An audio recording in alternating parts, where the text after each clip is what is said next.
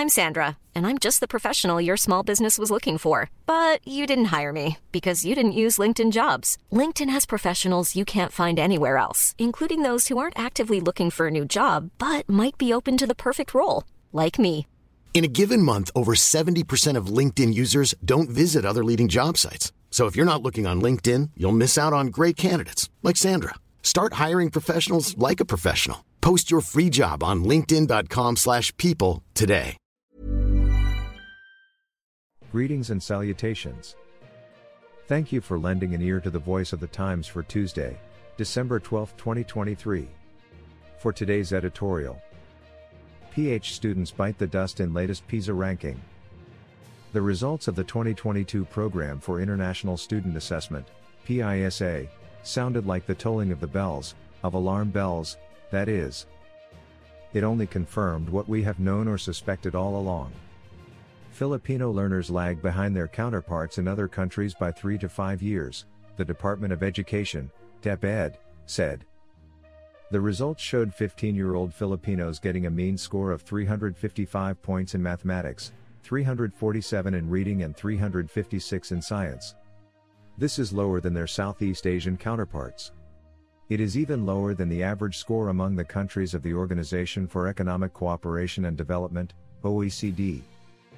The average score among OECD countries is 472 points for mathematics, 476 points for reading, and 485 points for science.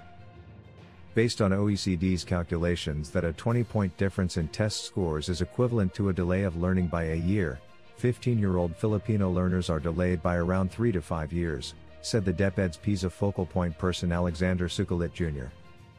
The scores indicate that more than 75% of 15 year old students were way below the level 2 minimum proficiency in mathematics, science, and reading, based on the United Nations Sustainable Development Goals.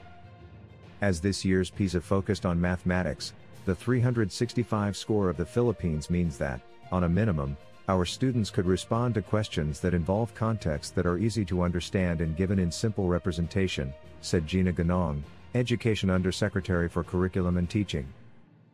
The Philippines reading score, meanwhile, showed that, at a minimum, our students could understand the literal meaning of sentences and short passages.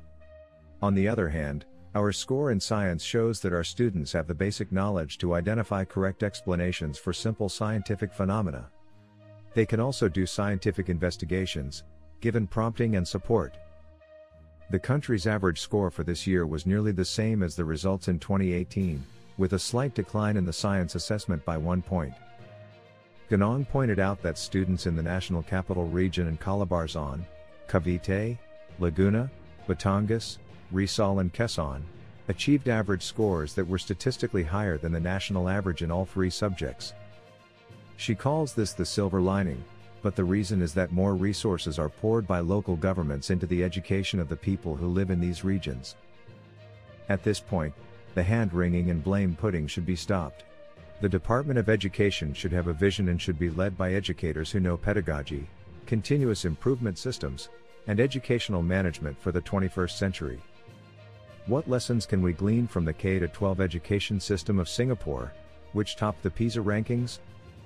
First, Singapore places a significant emphasis on building a solid foundation in mathematics and science from the early years. This focus helps students develop strong analytical and problem solving skills. Second, the curriculum is designed to be integrated and cohesive, ensuring that subjects are interconnected rather than isolated. This cross cutting approach helps students see the relevance and links between different subject areas. Third, the system emphasized critical thinking and problem solving skills rather than rote memorization. Students are encouraged to understand concepts deeply and apply their knowledge to solve real world problems. Fourth, Singapore places a high value on teacher quality.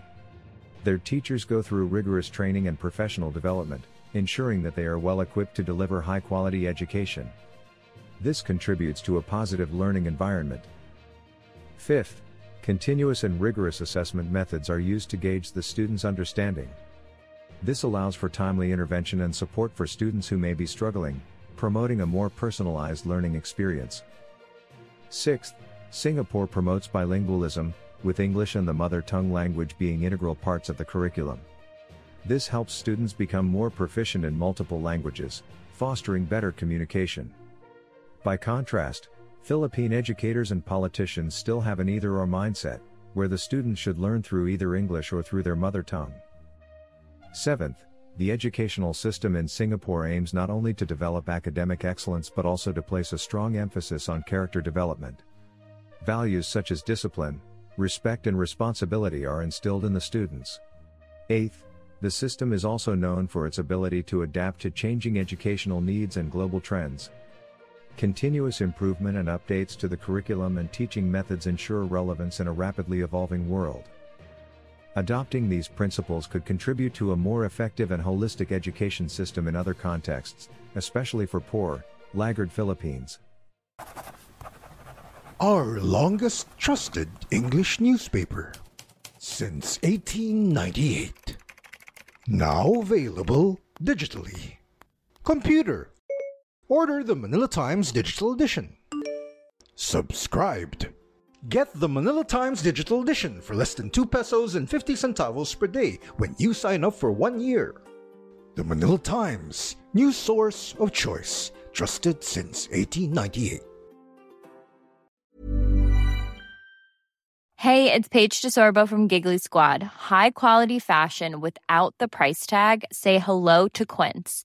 I'm snagging high-end essentials like cozy cashmere sweaters, sleek leather jackets, fine jewelry, and so much more. With Quince being 50 to 80% less than similar brands.